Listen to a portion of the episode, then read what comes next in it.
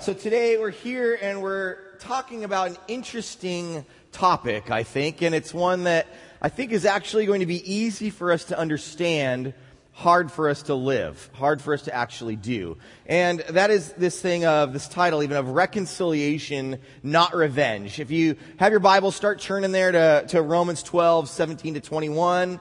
Uh, and as we think about this passage, it talks about revenge and payback and these sorts of, of things. I, you know, I, I can't help but think about pranks, pranks that we play on people. I know I've had some pranks done to me. It was like the, the night before our first daughter was born and I was working in youth ministry here and then a bunch of friendly, wonderful kids came and decided to, you know, toilet paper and put boxes of, of paper blocking our door and, you know, all those sorts of just things where you just, when they do that and you're, mm, I am going to destroy you, right? You just, you have this, this anger that builds up maybe sometimes. Maybe it's, uh, it's fun and maybe it, sometimes it's maybe not as healthy. Now, uh, you know, I don't know how you are, but even with driving tends to bring out for me a lot of uh, sort of unhealthy things. I mean, I even saw on Instagram this morning someone talking about how they someone was too close to them and they did a brake check. And uh, that's like they just like oh brake check like to see if the person would run into them right and that's sort of a real vengeful act that they would do. I wasn't just looking in their direction at all, but uh, you know I, I know for me, like sometimes driving, I could just, uh, I, when I get cut off, I'll even say to be like, I have to teach them a lesson, you know? And it's like, no, no, no. She's like, you don't have to teach them a lesson. Just drive. Like, we're, be safe here, please. But there's something, I think, in us that wants to, to do that, at least in me. Now, with the, with the fun pranks, there's this uh, series of pranks, uh, online that there's these videos of these sort of prank wars. Like one guy wanted to be a stand-up comic and so he went up to do some stand-up comedy, and his friend had previously told the whole group, uh, of the crowd, to not make any noise at all except for occasionally say mean things to him. And this guy just left, just crushed, you know? And so then that guy does another prank back to him where he says, okay, hey, he somehow just does this whole thing where this guy's going to get to be on a TV show and he's all excited and he goes and he does this whole thing, but they just say how horrible he is and they don't want to use him. They actually want to use his friend, but then the whole thing's just fake and it's a prank. So then the guy wants to get him back and his boy, this this guy and this girl, they go to a Yankees game, uh, boyfriend, girlfriend, they're at a Yankees game, and his friend had staged this whole thing where he had up on the big screen, it says, uh, will you marry me? Love Streeter. That was like the guy's name was Streeter. Will you marry me to his girlfriend? And she stands up and is all excited and says yes. And he's like, no, no, no, no, no. This, I don't, I don't know about this, right? Like, this, I did not do this. And she slaps him and leaves and they actually ended up breaking up. I mean, it's crazy. This is pranking gone too far. You see this cycle of revenge that happens? I want you to see, then this is the next one in that series of pranks. You can check it out up here on the screen.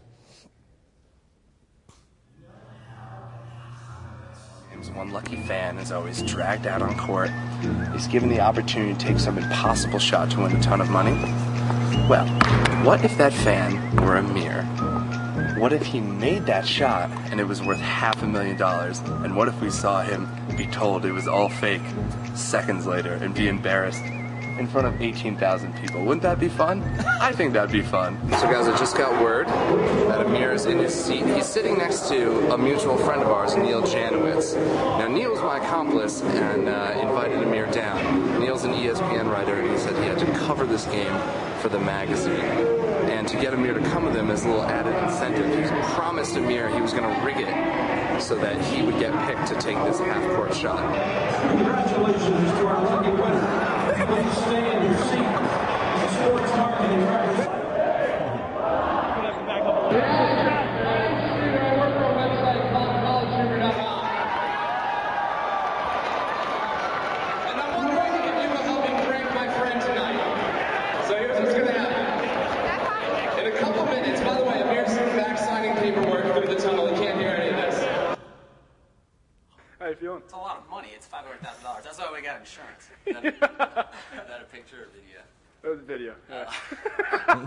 You look good though. In a couple minutes, he's going to come out here and try to make a blindfolded half-court shot for half a million dollars. So whether or not that ball goes in, I need you guys to scream and cheer and as loud as I know you can be to I've been watching game. One blindfolded shot for $500,000. Basket straight in front of you. Half-court about five steps.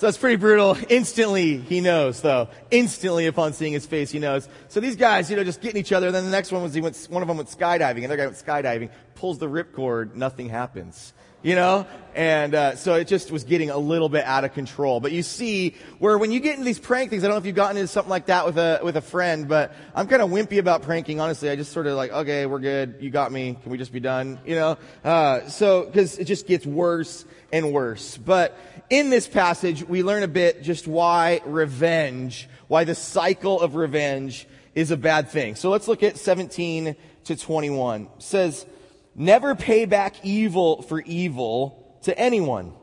Respect what is right in the sight of all men. If possible, so far as it depends on you, be at peace with all men.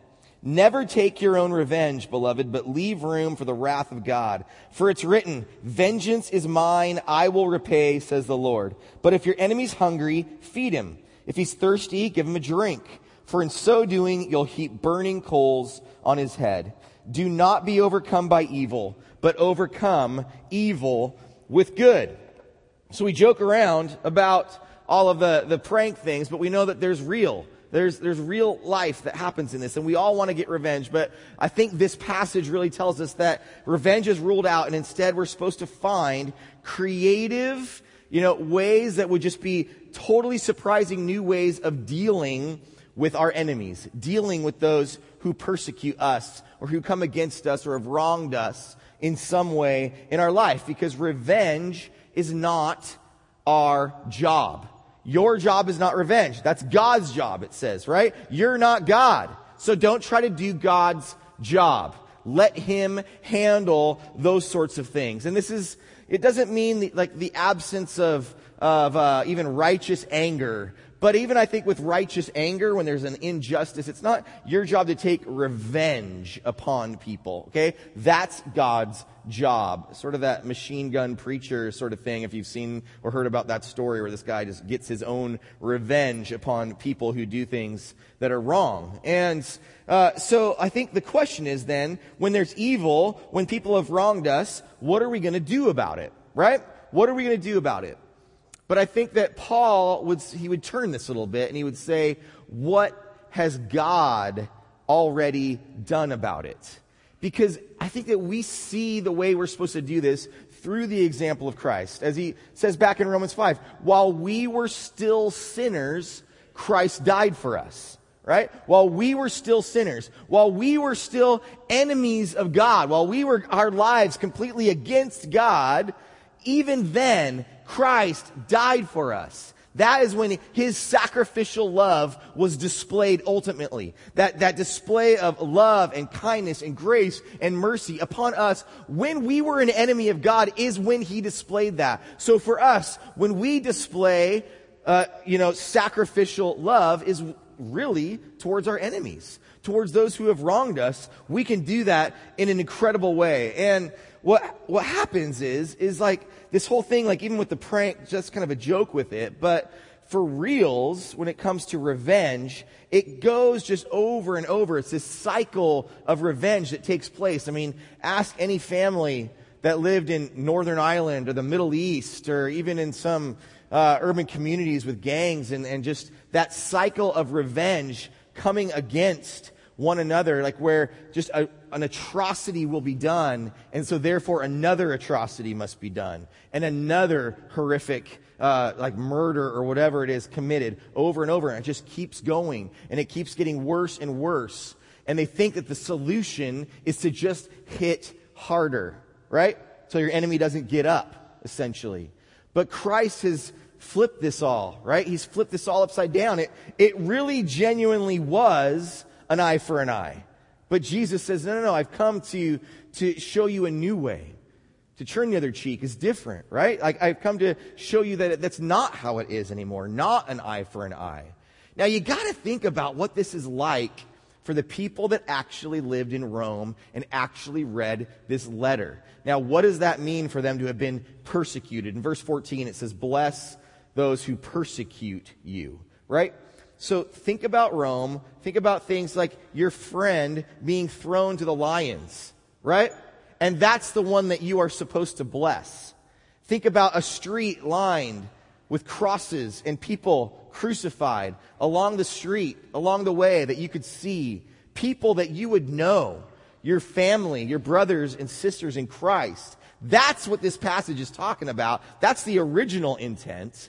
And so for us, yeah, we want to make some applications, but you know, the person that gossips about you, not really the same, okay? That's a different level of intensity. So yeah, we need to act in the same way, but we got to remember what this is really talking about. This is a big deal for these people, and that's what makes this, this challenge that Paul's laying out for them so intense and so incredible. And it's, it's honestly to me what makes the scriptures so worthwhile and, and, life changing for us to read these sorts of thoughts of the way we would live, to bless those who persecute you, to, you know, to, to love our enemies, to do kind things for them. Like, what?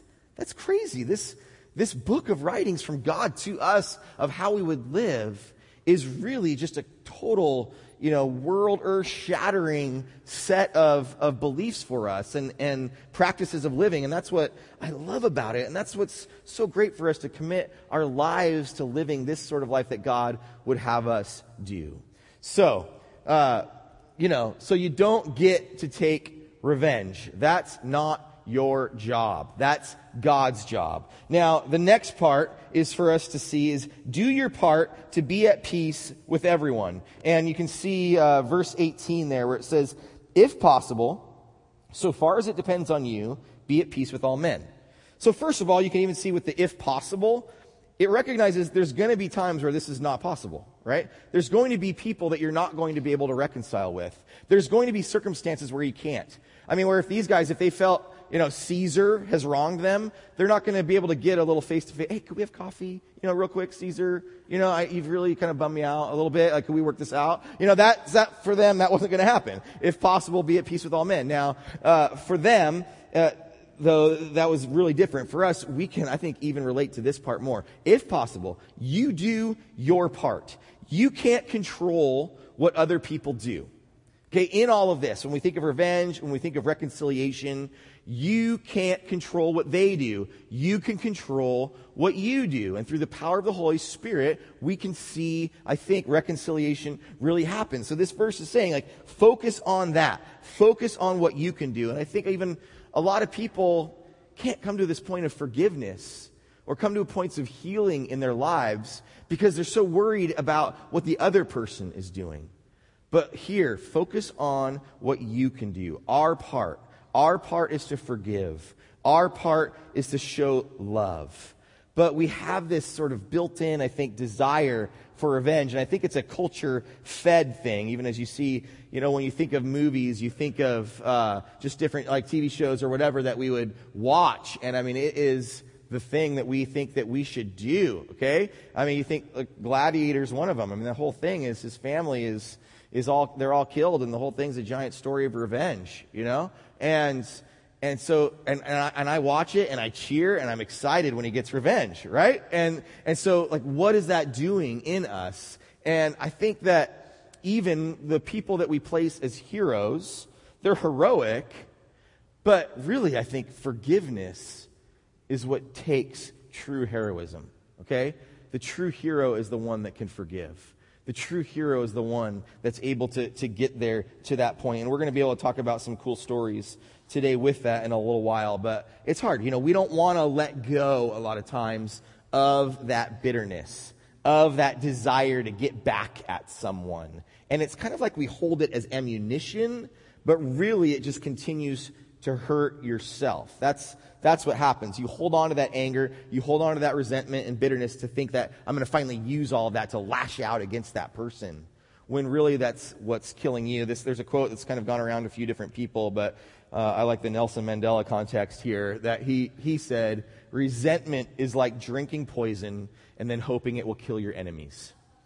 You know, that you're going to just, you're going to take this and think, oh, now, now you're dead, you know, but it's killing you. That's what resentment does. That's what holding on to that bitterness, that anger, that desire to get back. And this was a guy that had, uh, you know, he was accused of, of crimes he didn't commit and all sorts. You, you know the story for the most part.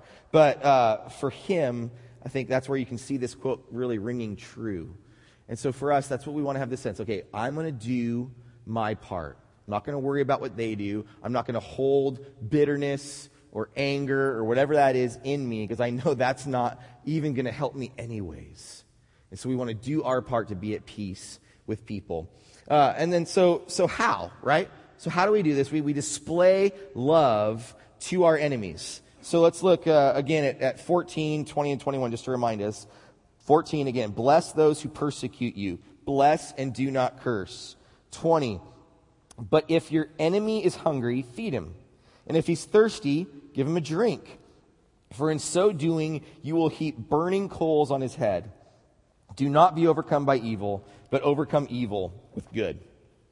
Okay, so you, you know, I think an initial question here is like, who are my enemies? Do I really have enemies? You might even think like, I don't have enemies. What do you mean? Like, I don't, I don't know. I just don't have this sort of world with enemies in it. But maybe you, maybe you feel like you got tons of enemies. I'm not sure how you feel with that. But really, it's anyone who has wronged you, I think, is the way you want to think about this. Anyone who has done some sort of wrong against you. I mean, this could be an ex-spouse or an ex-boyfriend, girlfriend, a boss who's treated you poorly, people you just disagree with, some sort of social rival, someone who's treated your kid poorly, or someone else that you love or care about poorly, or someone who's accused you of something you didn't do. You know, whatever that might be, someone that has wronged you in some way. And this person then, here, we think of as our enemy, okay? Now, can you forgive someone who isn't even sorry for what they've done?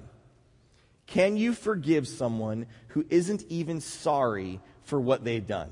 You know, and you think about, I want you to even start thinking about what, you know, what, where is this taking place in my life? Who's someone that is kind of in this category for me? What's a, something that's happened to me that's, that's along these lines? Because true reconciliation is, is hard in this circumstance. When someone doesn't even, you know, they aren't even willing to admit it or aren't even willing to say that they're sorry. But this is where we are called to go out of our way, to display love, to display acts of kindness in some way that is so, I mean, this is such a radical thing to think about. Loving your enemy, doing something nice, even, for someone who has committed a, a wrong against you in some way. And then it, it, talks about it as it will be like heaping burning coals on their head. You know, you're like, that's right. I'm going to burn your heads, you know, all of you enemies with my niceness. And, uh, you know, it's just weird. And, and so, like, where does this even come from? So this is quoting, usually, you know, when you see the all caps, this is quoting Proverbs 25, 21 to 22. If your enemy's hungry, give him food to eat. If your enemy's thirsty, give him water to drink. For you'll heap burning coals on his head, and the Lord will reward you, it says. Now, what I want you to see is a little bit, and you can turn there and look at even more context if you want, but with a little bit more context, if you even look back just one verse to verse 20, okay? So this is right before that whole heaping burning coals thing. It says, like one who takes off a garment on a cold day, or like vinegar on soda, is he who sings songs to a troubled heart.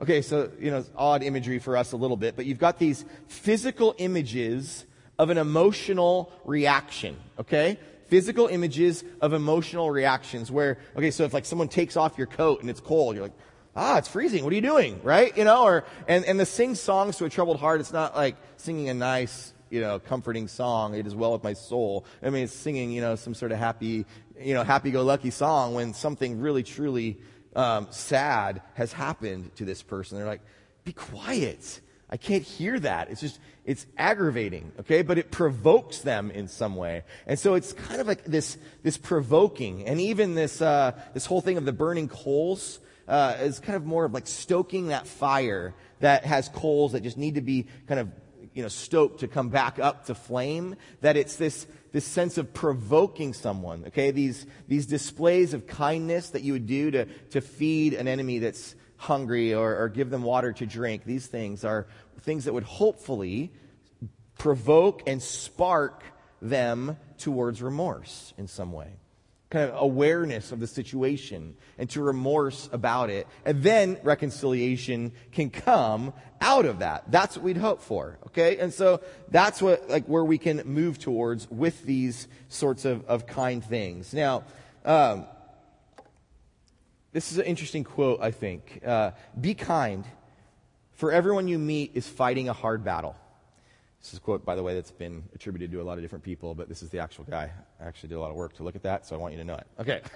but uh, it's, uh, it, but this quote, be kind, for everyone you meet is fighting a hard battle. That there is this this sense that we are only thinking about ourselves, right? We are only thinking about our own stories and our own battles, our own struggles that we are in the midst of.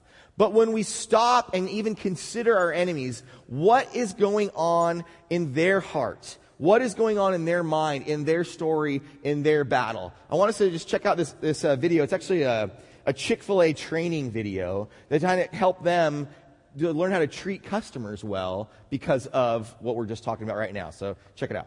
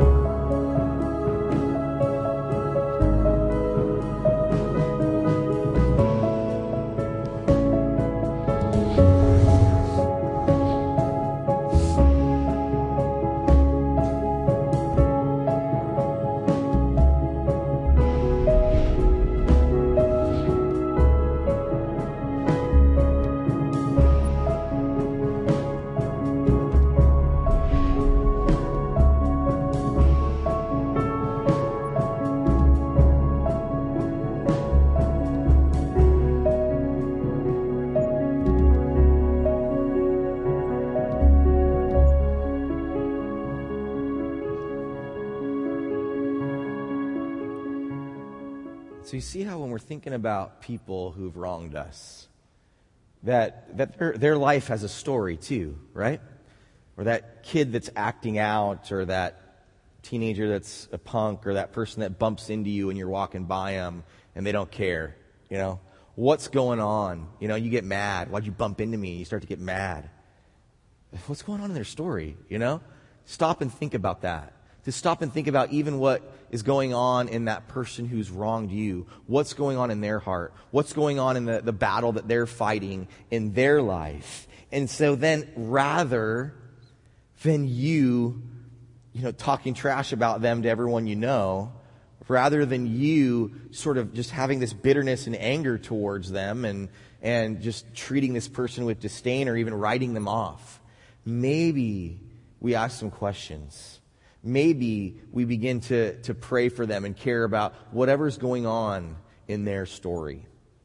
I mean, this is tough, you guys. I'm not saying that I got this figured out. I'm just kind of saying what the Bible says here, you know? for real. Like, this is hard. This is hard to do. It's easy to understand, very hard to actually do. To step back and consider that person's story. Because when we refuse to take revenge and, and we ask the Spirit to really help us with it, it's like we're also refusing to allow our own lives, even our future lives, to be determined by the evil that someone else does to you, right? We're not going to let that evil overcome us. We're going to overcome that evil with good. And so then we begin to change it from a cycle of revenge to a cycle of reconciliation. That how can we see where it's been cycling revenge, revenge, revenge, revenge, Let's be someone's a cycle breaker. Break that cycle and reconcile, forgive, display kindness when kindness is not deserved and then begin to start something fresh, something new. This is the, the heart of Christ. While we were still sinners, Christ died for us. That he gave himself. He took the weight of the sin of the world. At the height of evil, he took the weight of that sin upon himself. Okay? That's the kind of Christ-like sacrificial love that we are called to display. And so as we do that, we think, okay, what can we do? We can pray is one. We can pray for these people. And I think as we pray for them, it's, we're, we're kind of, our heart is being shaped differently as well. We can also forgive. Forgiving people who don't deserve to be forgiven is difficult, but there's some incredible stories out there of people who have done this. One is even the story of this guy that went to this Amish school. This was about four years ago. This guy went into this Amish school and just shot a bunch of kids. Shot 10 kids and killed five little girls. And it's just senseless. And then he kills himself, you know, and then you just think, oh, the lack of justice, right? And you're, this anger that builds up. What was so amazing is that this Amish community, they really publicly and forgave him. They went to the, uh, they went to the burial service, to his burial service of the one that murdered their children. And they hugged the widow and they hugged the children of this guy. They gave money to start a fund to help his kids. You know, I mean, that's an incredible display, an act like this of forgiveness and of love even to an enemy uh, in this situation. And there was uh, they even but it didn't mean that everything went away but it helped. They actually even uh, got therapy some of these amish uh, folks which i didn't even know that they would but they do. And uh, this, the guy that was their therapist said this because uh, the amish can express at least these amish people can express that forgiveness and because they hold no grudges they're better able to concentrate on the work of their own healing. You know? Because they're like, again, less worried about what the other person is doing and has done and really trying to say, okay, what's my role? What can I do? So we forgive. It's an, a display of forgiveness. Another cool story, um, well, with this, with this forgiveness is just thinking as we consider what are ways that we can display acts of kindness. The first is that this whole thing we talked about, you can't make people reconcile but you can offer reconciliation, right? You can do what you can do. So you offer reconciliation, you, you offer your forgiveness and maybe even a chance to meet and talk about it or whatever that might be. That doesn't mean they'll take you up on it, but you can offer. Uh, uh, kind of a crazy story with all of this is a story that happened to Victor Estrada. Our, our worship pastor, right? Victor Estrada, uh, a few years ago, he was trying to sell his Xbox on Craigslist. Okay, so he was uh, going to sell his Xbox, just get rid of it, uh, make get a little extra cash, whatever. And so he does, and they've got the whole meet, and he's trying to do it, and he. He, in a, the safe, like kind of public place, and then uh, then this whole thing happened where it was kind of ended up being a little bit down the street at this park, and he went to exchange with this guy he'd been e- emailing with. It was actually his girlfriend, went to do the exchange. So he's talking to her, and uh, everything's fine. He goes to get the Xbox out of the car, and as he turns around, there's a gun in his face. And uh, the, the guy that he'd been emailing with has a gun right to his face. It's Victor right here, right? And and the guy says, "Give me your keys, give me your phone, give me the Xbox." Okay, you know.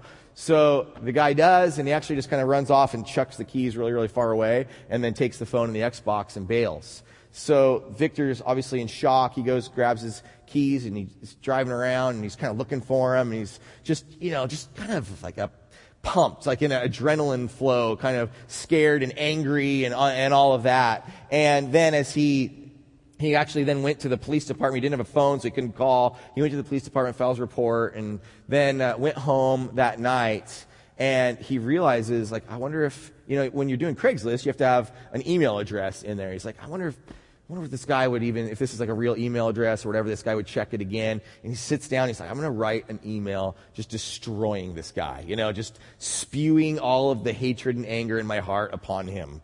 And then as he sits down and begins to type, he thinks, no, that's not what I want to email. That's not what I'm going to email. And let me read to you what he emails. It's pretty incredible. Uh, he says, you got the printouts here of them. He says, Hey, bro. He starts it with bro. The guy who just stuck a gun in his face. But, um, hey, bro, I debated whether I should send this email and wondered if you'd ever even get it. If you do ever read this, I just want you to know I forgive you. It wasn't fun having a gun stuck in my face or being tricked like that, but I forgive you. I hope you're able to enjoy that system and the phone, or I hope you get what you need as far as selling it, if that's what you end up doing. You must have needed it much more than I did to pull something like that off. I was telling your friend or your girlfriend that I'm a pastor at a church here in Santa Ana. I'm sure you could find that out easily by looking through the phone. I know this is pretty unusual and that I should be pretty upset, and there's probably no way in heck that I should be writing you an email, but to be completely honest, um, uh, I just wonder about you and who you are and why you feel you got to do things like what you did tonight. Just know that I don't know who you are. I don't know anything about you, but I'm going to be praying for you for the rest of my life. I promise you. I'm not going to hold this against you. Um, I don't know if you believe in prayer or not, but I'm going to pray that God blesses you in great ways. That being said, I'd love to know who you are. This sounds crazy, but let me buy you a meal sometime. No police, no history, no strings. I swear to the God that I serve that nothing will happen to you if you meet with me. You call the place, I'll pay. And it kind of went on, but then, so you wonder, am I going to get a response? He does. The guy emails back, which was eventually his undoing as well. But um, the second he emails back, uh, hey man, first off, I'm really, really sorry. If I had any idea you were a pastor, I wouldn't have done that. so you can't rob us, and you can ask us to pray at every event that you do. But um, so I was just looking for some rich kid, and that didn't turn out to be you. Uh, sorry. About the phone, I already wiped the entire thing clean, so blah, blah, blah. I'd, I'd really like to go to lunch sometime, talk about some things. I won't rob you again, I swear. Ha ha. Isn't this crazy? Then Victor emails back a bunch of other things. He's like, uh, anyway, um, give me a call on my office phone or email me back and we'll uh, talk about when to grab some food. And they kind of try to set up a time. This guy was in Anaheim. You know, Victor grew up in Anaheim, and he, he later on kind of shares his story with the guy. But, um, but the guy's like, thanks a lot. He emails back, I really need it. I feel lost in life, and I'm really sorry. You know, and he's like, he says it's my birthday. He's like, doesn't have anybody to hang out with on his birthday. And so they were trying to set up this meal. And then Victor shares with him in another email his story, like about how he grew up in Anaheim, in the ghetto, and lots of ghettos. We moved around a lot because my mom couldn't afford to stay in places for a long time. We lived in apartments, motels, our station wagon. Most of the friends I had from being a kid, I can't talk to anymore because they're either in jail, dead, overdosed, or just got swallowed up. It's a way of life, and you either jump into it or it's hard to survive. And, and then Victor tells him about God's grace and the gospel of Jesus. I just think this is amazing, you know? Um, now, the, the meal didn't end up happening because the police ended up getting the guy, um, and so he was in jail. Um, but, but uh, you know, just this pretty incredible display, I think, on Victor's part, just to, to speak well of him and the way that God is working in his life. To have a gun stuck in your face, and instead of lashing out, you know, he, he gave forgiveness. And, and I think it's a beautiful thing. And I think that's the kind of thing that God has called us to do. Now, it didn't mean he didn't file a police report. It didn't mean that, you know, these sorts of, like the, the regular justice system took place. But at the same time, like, I think this guy is, was affected by that, you know? Affected by the things that he read and the things that, that Victor said to him. And so I want to encourage us to consider these kinds of you know, acts of kindness. Like, what could we do? Whatever that would be, whether they're silly things like not cutting somebody off in the freeway or not gossiping about the person that's wronged you or speaking well of that person to others and pointing out their strengths when they would point out your weaknesses.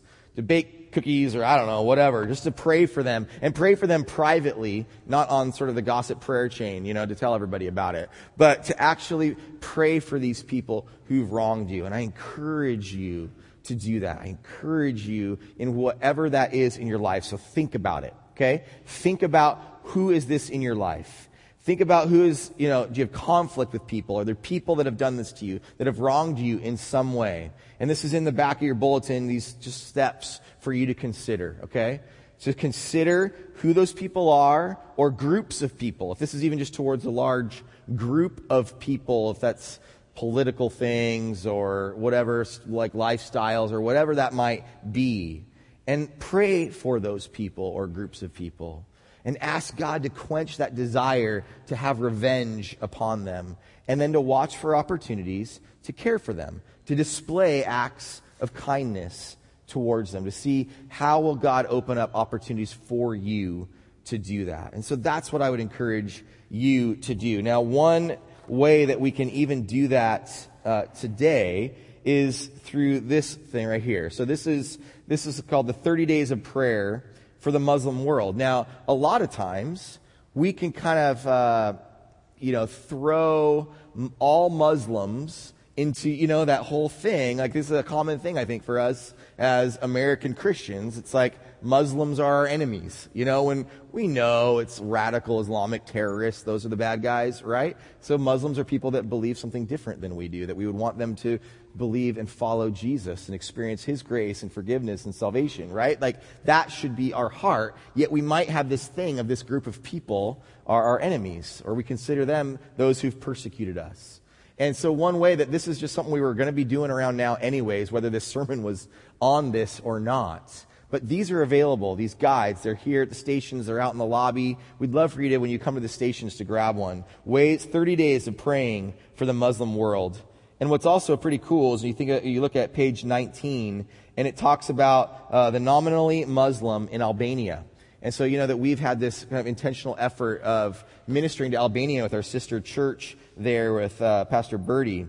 And actually, Ron Rogalski is there right now, uh, and he would be he would have led worship today there at that church as part of his sabbatical time. He's there, but the but Islam is spreading across Albania, and so part of how we can pray is for God that Jesus would spread across Albania. Okay? So anyway, all of these things, these are ways that we can be, you know, praying for those who we consider enemies and actually those who have done wrong against us. Again, easy to understand, hard to actually do. So at, today, as we worship, I encourage you to be praying through that. We'll also be spending some time uh, taking communion. There's a communion at the stations where you can come and remember that sacrifice that Christ has paid for you through uh, the bread, as we remember that Christ gave his body for us, that he died for us, and the shedding of his blood as we drink from the cup you have a chance to come and drop your offerings at the buckets as well or receive prayer at the different prayer points around the room. So as we worship, remember that and kind of pray through these things. All right, let's pray together now. Heavenly Father, I uh, come before you and I, I thank you, Lord, for your example. I thank you that Lord, you did not wait for us to become your friend before you died for us. But while we were still sinners, you did, Lord. Lord, I pray that you would soften our hearts, God, and even break our hearts towards those who have done wrong against us. And for some of us, those wrongs are really, really, really tragic. And that's hard to do, God. So I pray that your spirit will begin to, to soften us and to break us. And for some of us, that stuff's really trivial and we need to just move forward, God. And so I pray that you, your spirit, would give us the strength to do that, to forgive our enemies, to love our enemies, to bless those who persecute us. And God, we know that we cannot do this on our own, that we would fail. But through your spirit, we can. In Jesus' name, amen.